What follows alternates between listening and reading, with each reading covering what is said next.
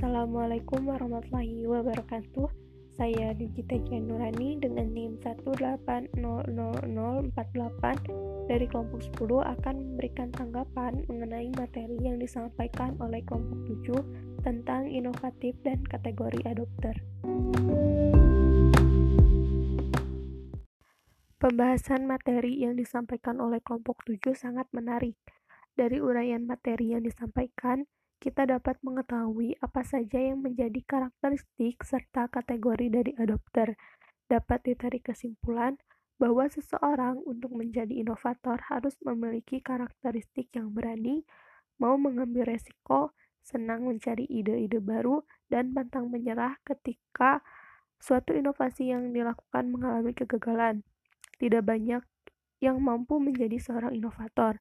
Generasi muda yang kerap diidentikan dengan orang-orang berjiwa pemberani dan menyukai tantangan serta ide-ide segar sesuai tuntutan zaman sudah seharusnya menjadi pionir dalam berinovasi. Maka dari itu, pendidikan memiliki peran yang sangat penting dalam merangsang ide-ide baru muncul menjadi suatu inovasi. Masyarakat harus dibiasakan berinovasi sejak dini.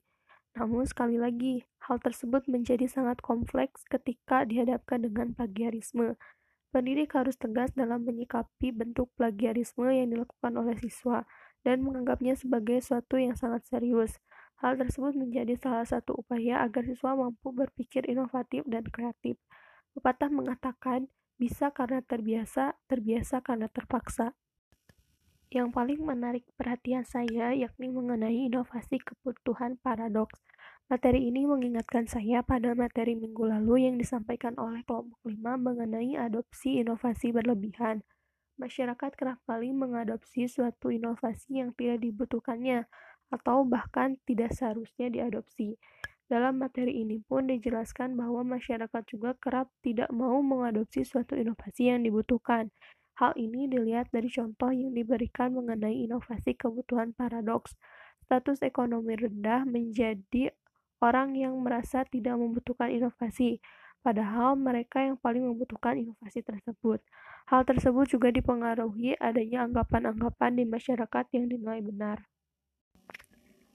Berdasarkan hal tersebut, maka satu hal yang ingin saya tanyakan, termasuk kategori pengadopsi inovasi yang manakah masyarakat yang berlebihan dalam mengadopsi suatu inovasi.